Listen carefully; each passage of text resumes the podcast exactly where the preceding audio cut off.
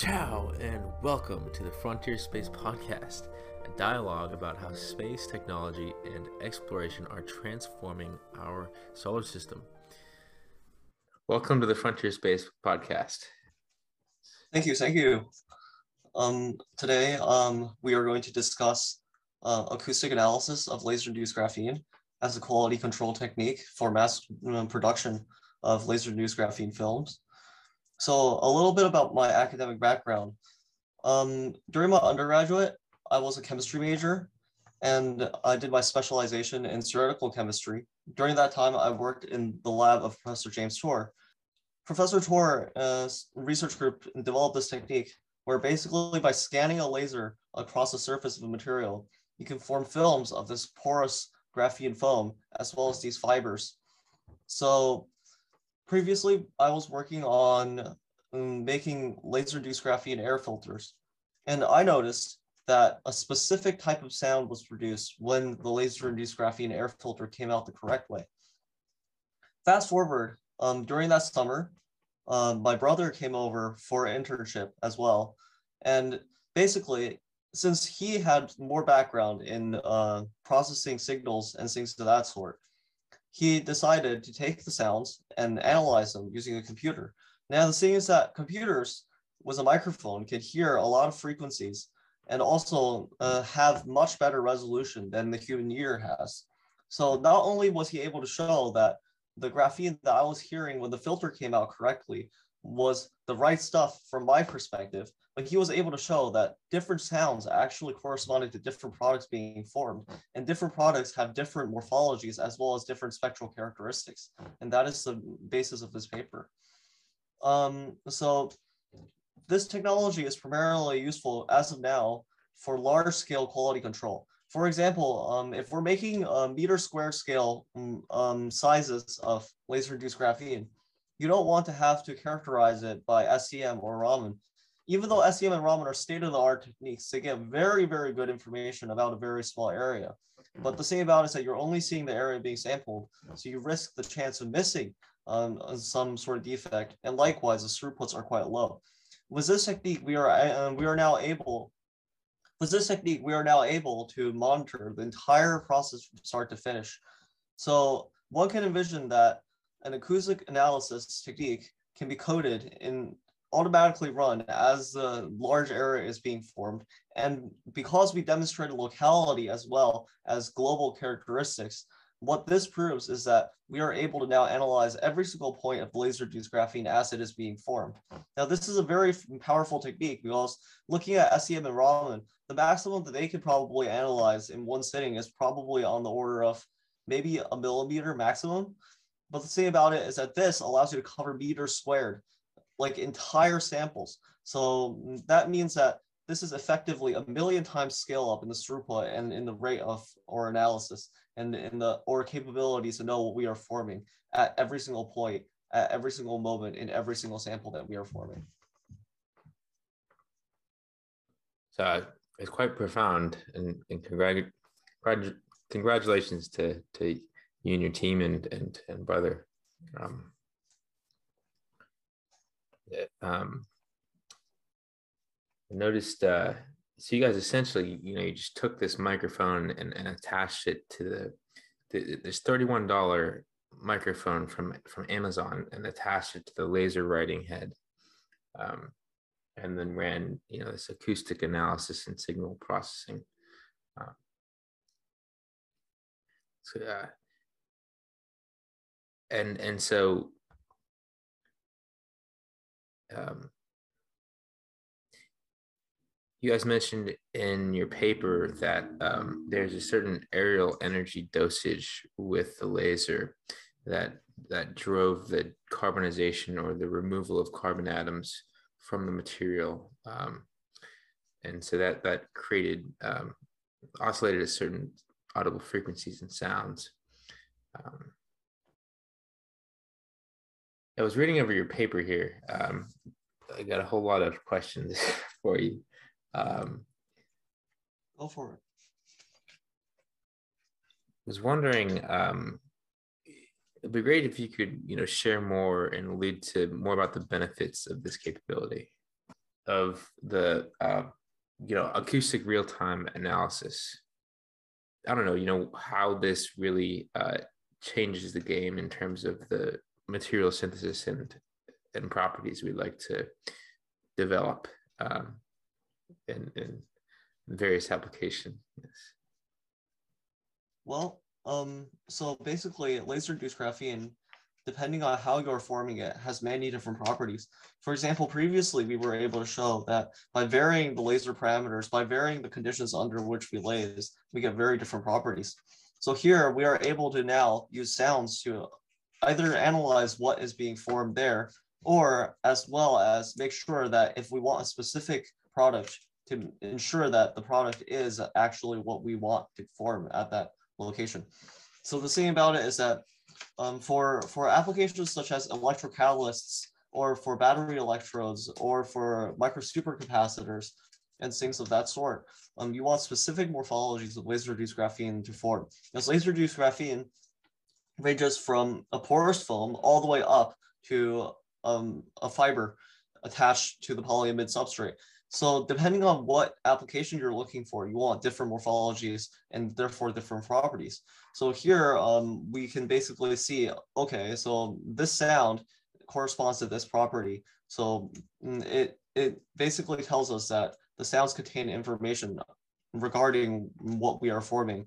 And those things that we are forming either are targeted towards a specific application where we are trying to control the morphology, or when we are just trying to see what is actually being formed under these conditions. And the sounds can also help us guide um, or search in that process. And with your uh, um, background in, in, in chemistry there, um, you know, you, you guys mentioned we could fine tune the material properties and you know very curious about if it's you know a similar um, process toward you know uh, increasing each material property um, during synthesis you know whether it's um, laser induced graphene or, or, even you know another method of um, you know the interaction between two substances whether we want to increase the mechanical you know the, the structural electric or magnetic properties. You know, I feel like there's so much potential here with this audio analysis. Yeah, because like many things emit sounds. It's just that either A, we don't notice it, or B, our ears don't pick it up, either because it is mm, well sufficiently quiet that we can't hear it, or it is in a frequency range that we cannot hear. So the thing about it is that the power of computers and microphones is that they can pick up things in a far more sensitive manner than our ears can. So in like various other types of processing techniques, there's sounds. Like I mean, in any sort of machinery running, there's sounds. In any sort of mechanical process, well, like I mean, you hear the machine grinding away, but like I mean, there's also other precise frequencies that are there or precise bands of frequencies that you want to look at. So what happens is that mm, using this type of technique, what we can basically do is that not only can we monitor, like, for example, materials processing, but we can monitor processes themselves. For example, like if I'm printing a piece of paper, I can hear if the paper jams in my printer. Those types of concepts where we are linking this additional channel where we're not only looking, but we have like additional channel of feedback. And this additional channel of feedback can then be interpreted in a computer almost as if like we are interpreting like what we're seeing. Uh, or well that's exactly what's happening because the computer is generating these waveforms that we are now looking at. So it's it's it's like having another sense on top of what our human audio capabilities can can detect. Well said. Um yeah the, we're we're you know human the humans currently we're we're kind of um, you know limited to this audible range of 20 to 20,000 hertz. Um, and it's just like if we could hear up to 100,000 hertz, you know, um, what might how might our world be? You know, uh, what might be different? Well, well like I mean, yeah, there's there's low frequency ranges and there's high frequency ranges. We cannot hear either of them. Uh, mm, uh, well, if we can hear high frequency or low frequency, then uh, I would suppose our, our world would be very noisy because and there's a reason why we have that narrow window. And it's because, well, most of the sounds that are relevant to us are in that narrow window. Because like I mean, we, we also have other animals that can hear higher frequencies, sure, but like I mean, we can we cannot hear like a rat speak to us or uh well, we can hear some of those things that the rat is trying to say to us, but they can make sounds that we cannot hear, and they can hear sounds that we cannot, you know, we cannot detect or, you know.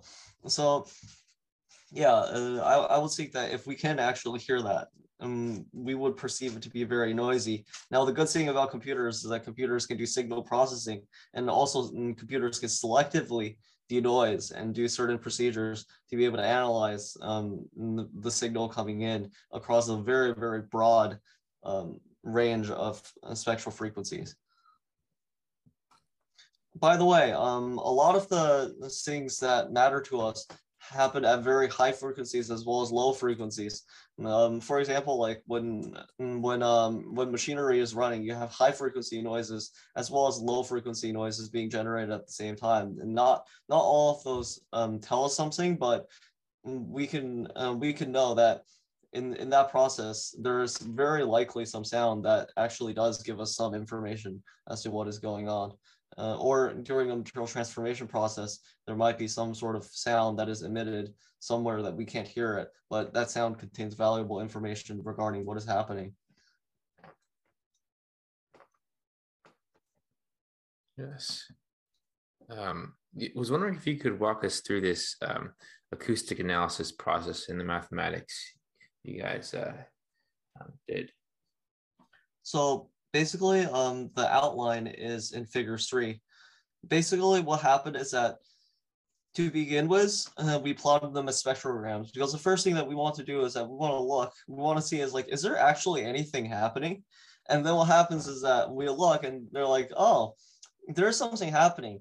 Well, if there is something happening, let's try to extract information out of it. Is there actually information in there? And therefore what we did is this uh, Fourier transform. This Fourier transform, what it does is that it separates these uh, sounds into multiple different frequencies. It basically takes the sounds and breaks it into the components. Like at this frequency, there's this amount of power, and at this different frequency, there's this amount of power. So mm, that's what the Fourier transform does. And then afterwards, what we did is this um, this denoising uh, procedure. Basically, this is a background subtraction and a metric of how intense the sound is relative to background noise. So mm, if there is increased intensity relative to background noise, that means that there's something there that is not in the noise, right? So uh, or signal should be mm, in theory, or signal should be in the component that is not in the noise.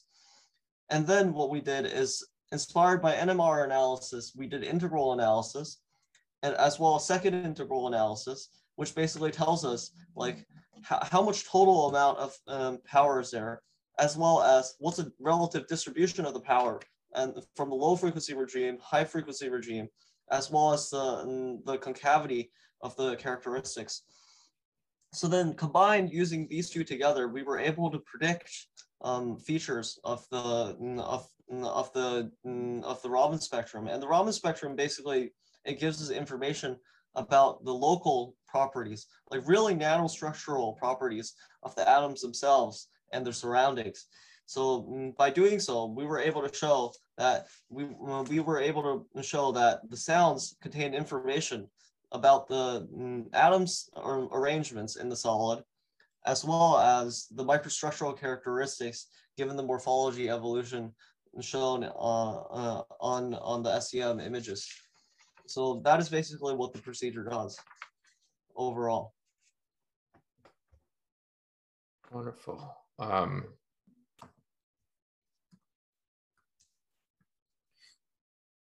yeah, I was looking here. Um, just trying to understand the, the mathematics you guys did with the second integral um, of the Fourier transform to um, uh, from the two hertz to the third harmonic frequency. Um, and, and, but but more, I guess more importantly, why finding the harmonic frequencies was important. Well, well, like I mean, the thing about it is that the basically what those um, peaks there represent is that there's a large amount of energy relaxation that is happening um, and it is occurring through sound. And then that's what that represents. Like when you hear a sound signal, what that means is that the energy is being relaxed from the sample um, into sound. So we are taking this energy input, this laser, and then we are hitting the sample with it. and then a portion of that energy is transformed to heat, transformed into all, uh, transformed into light, transformed into sound, right? So then, and what is happening over there is that we have this energy input that is then being converted to somewhere else. And, and basically that's what the peaks at the at the frequencies really really tell us is the the energy relaxation that is happening. And with those peaks um, the the energy relaxation is that a positive or is that negative toward the material like long-term stability? Um the energy relaxation just basically means that our input energy is being converted into something else so mm, basically um through that process um what happens is that the input energy that um, we uh, we um, put in is just a uh, carbon dioxide laser beam. And then what what comes out is well mm, the relaxation then is the mm, is affected by the material's properties. So effectively um, the material's properties confer a certain um, distribution to what is coming out the sound signal that is coming out that then we are basically backing out by doing this analysis so what happens is that when the laser hits a sample and it emits sound it is affected by the local properties of the material at the point of incidence. Awesome. It looks like the um, the vibratory oscillations return to their equilibrium state as well um, with with those high peaks. Um, so might be a synonymous with with a uh, more more advantageous uh, uh, you know material uh, property and, and, and, that's being observed. Um, but um, I was well, interested in um, the kinds of quantitative metrics um, that we could assess with uh, from the Raman shift here and analysis. Well, I will. Uh, well, first, I would like to talk about like advantageous materials properties because we have this uh, ability to adjust the material depending on our applications different materials are actually good for different applications so it's not necessarily that one type of material is advantageous for all applications but rather different materials are advantageous for different applications and each of these different morphologies then also have a different Raman spectrum characteristics. Um, so what we are doing is that we are focusing on the 2D peak. This is indicating the presence of graphenic carbon. So mm, basically, mm, depending on the 2D to G ratio, as well as the full width half maximum of the 2D peak, what is really telling us is what is the composition at that at that location that is being formed. So then um, that's that's what we're really analyzing. We were able to show that in our acoustic uh, spectrum, um, there's information that is contained from which um, it is related to the 2D to G ratio as well as the 2D full width half maximum.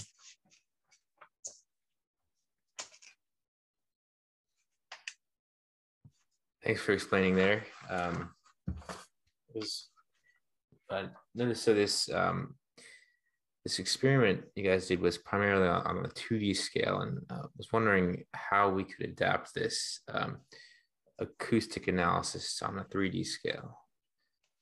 Well, actually, our, our, research group uh, has this process called flash Joule heating.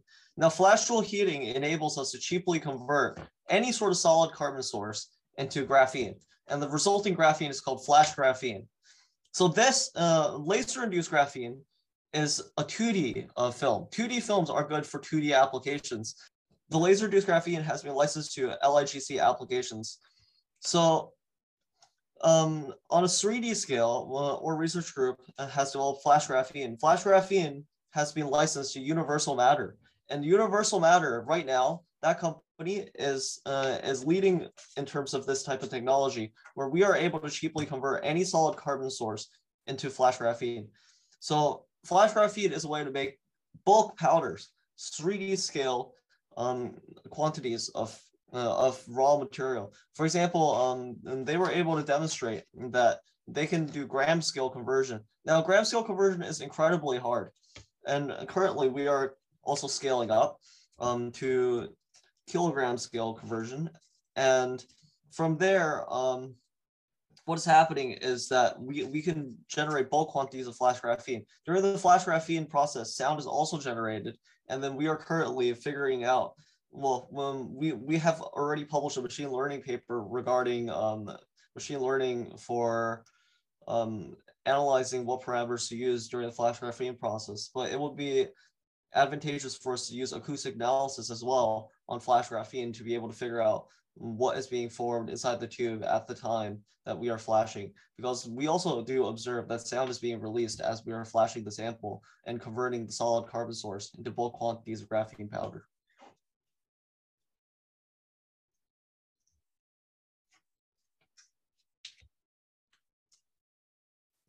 Excellent. Yeah, I'm uh, curious on the um, yeah, um, yeah, the other applications you guys uh, mentioned here as well uh, with with this uh, acoustic analysis. what else we'd apply this to here here? Um,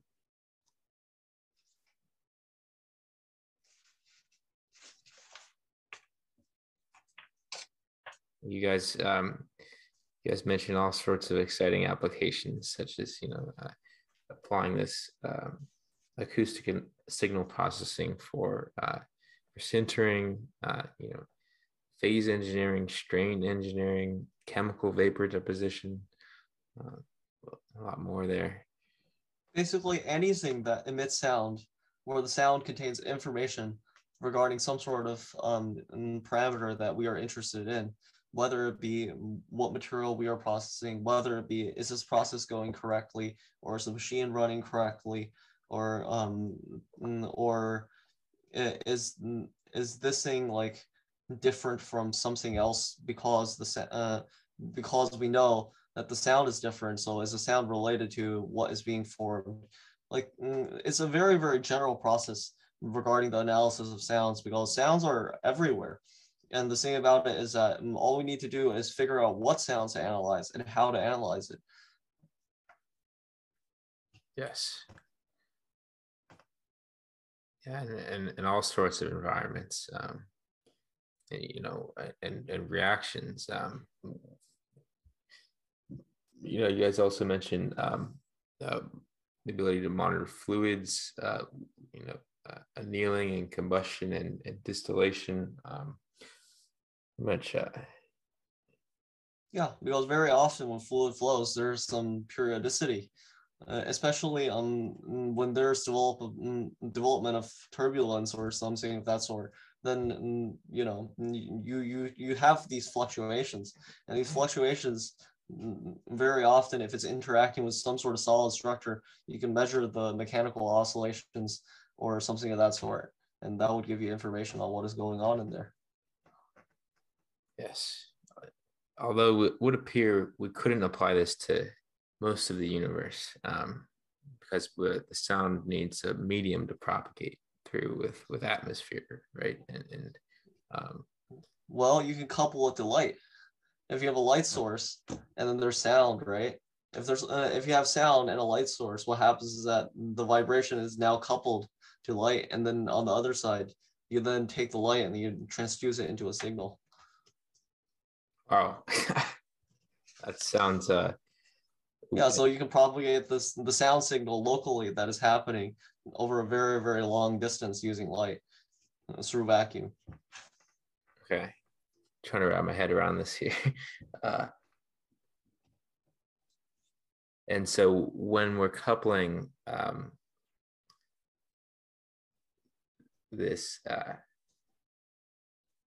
to to a photon you know um, could we collect uh, audible data in the vicinity of that photon or, or No, no, no. well I mean is that if you have a structure that is that is moving or oscillating or vibrating, if you have a laser beam affixed to that structure, the the the motion of that laser beam is going to be related to the motion of the structure that the laser beam is affixed to. Or, um, for example, if if you have some sort of uh, transducer of, uh, of some sort, you can convert that mm, sound signal into a signal that you can beam across very long distances. Okay, so so like uh, a subsystem on board a satellite, um, right? We want to monitor the material reactions with the environment and the surface charge buildup and um, you know the radiation. And so, could we potentially extract all sorts of data, audible data, and then and transmit that data? Um,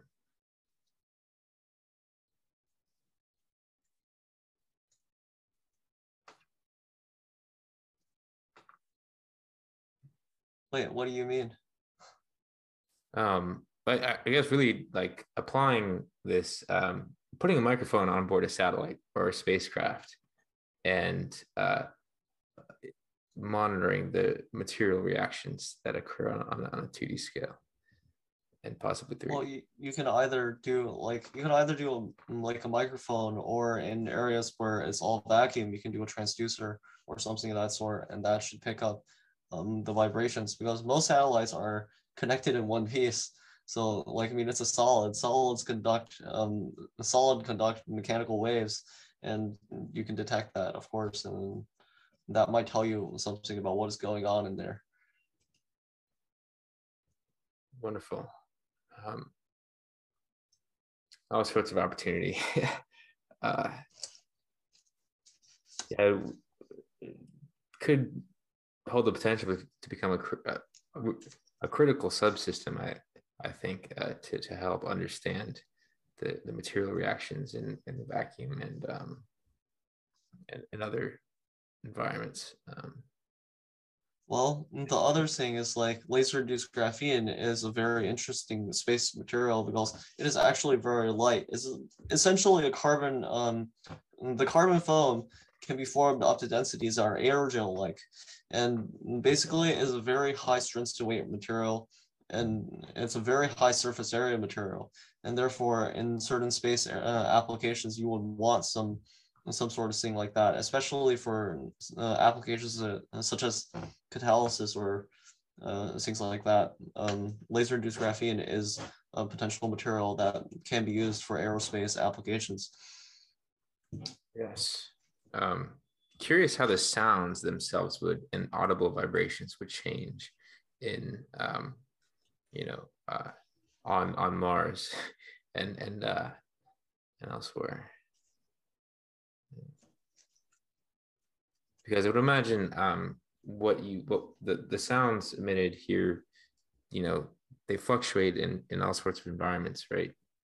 Um, and so the the sounds associated with material interactions and synthesis here on Earth might might be different on other planets and um, and you know on the Moon and Mars and and in of course because like I mean the atmospheric density certainly matters um, as well as the atmospheric composition might also have some some other effect. Um, the thing about it is that in here um, we are calibrating it to the system that we are analyzing, and I believe that is actually a very important thing is that we calibrate it to the system that we are analyzing. And therefore, once we have it calibrated, then it is an appropriate tool for us to use in quality control applications and analysis applications, things of that sort. Nice. Um,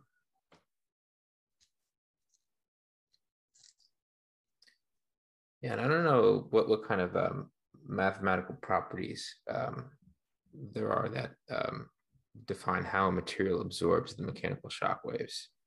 Uh,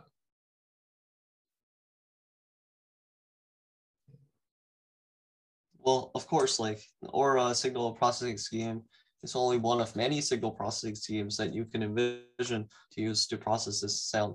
Um, the thing about it is that um, basically the point of this paper is to show that the sounds contain information about the material that we are synthesizing.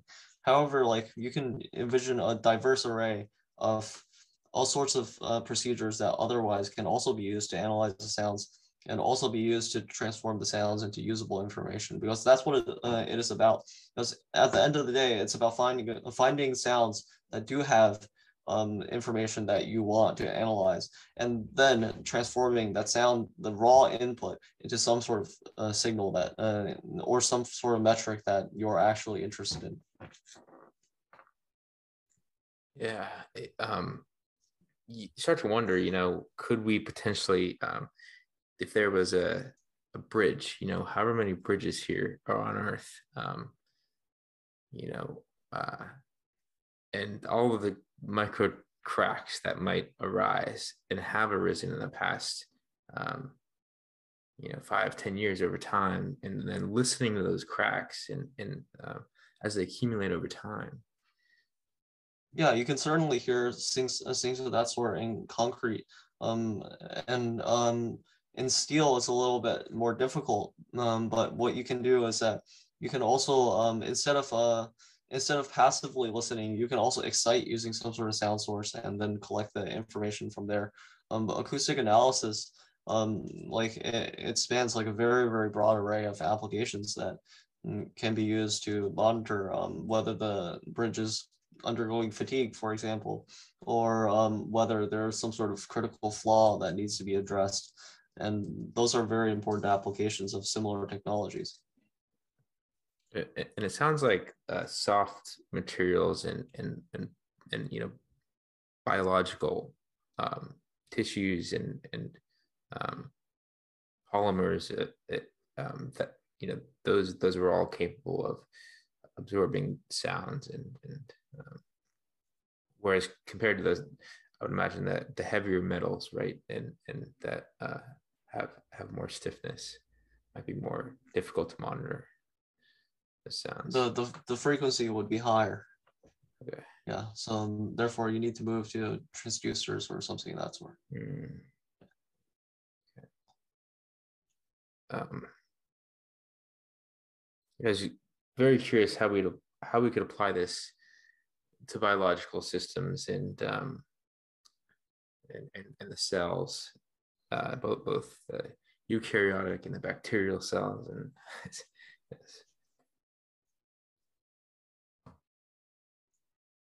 like for example in a bioreactor? Um yeah bioreactor you know where uh or, or in, inside a human eh, you know inside a plant you know uh, these microorganisms well, everywhere. we already do this um like that's the reason why the doctor takes a stethoscope and then listens and listens to what's going on in your chest and whatever. Gotcha gotcha yeah.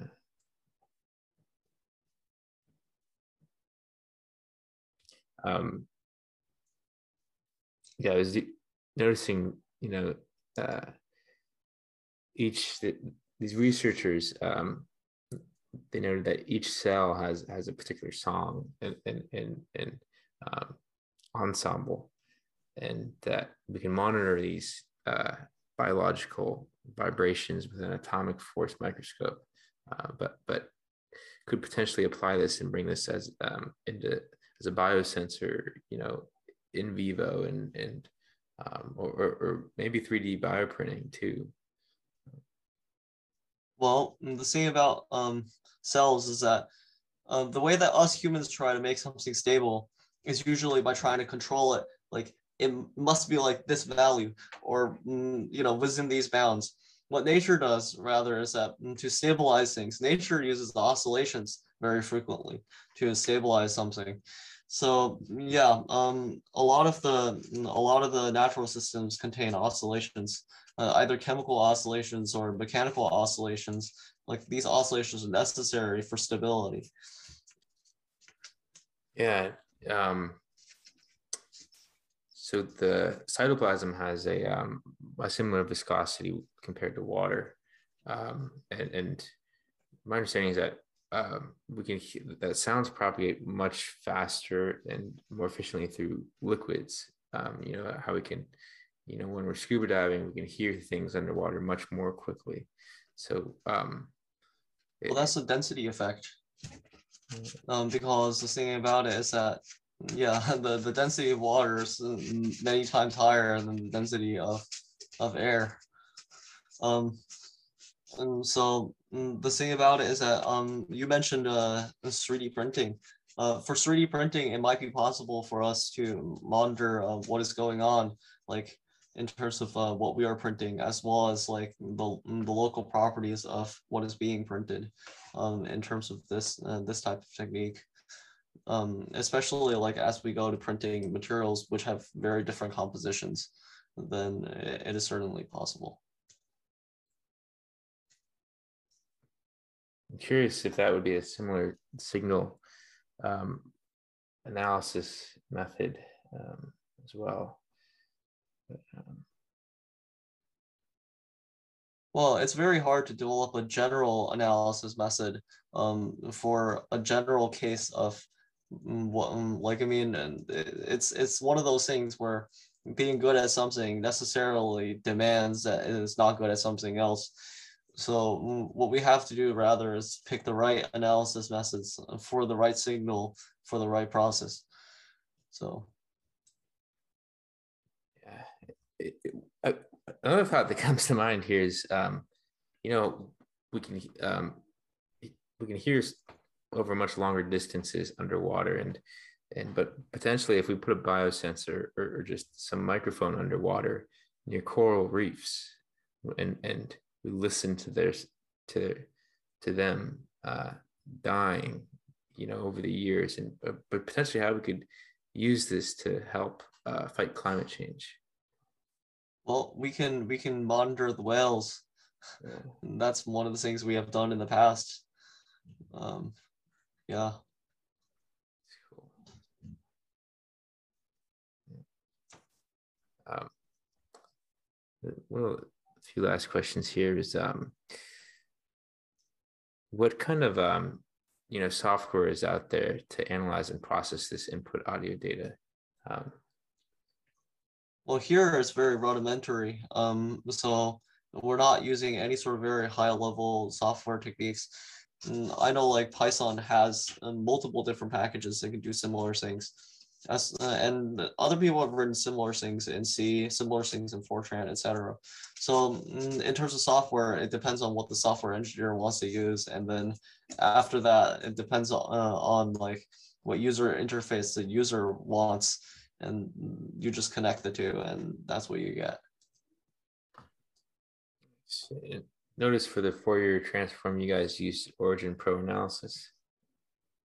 Yeah, because we just want to quickly see what is going on in there. Of course, like I mean, in the actual industrial scale, mm, very likely they will use a different software with um, different um, codes, as well as a slightly adjusted uh, analysis procedure and things of that sort to speed up the process and as well as um, make it suitable for their specific application.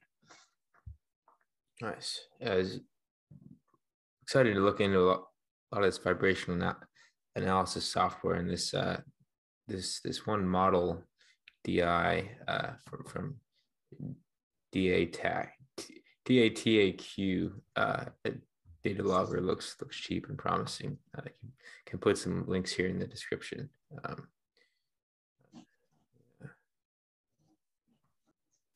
the sonolithography looks quite promising as well. Um, there are some researchers that they were, were able to um, you know uh, use these uh, ultrasonic standing waves to create patterns on surfaces um, and they create different patterns um, and so these cells retained a, you know a pattern when when collagen was deposited onto this petri dish uh, from from but just by changing the phase or the frequency or duration of the sound as it's coming down on onto the uh, surface. It's interesting. Thank you for your time. Thank you for the interview. Yes, thank you, John. Um, there's a uh, noticed um,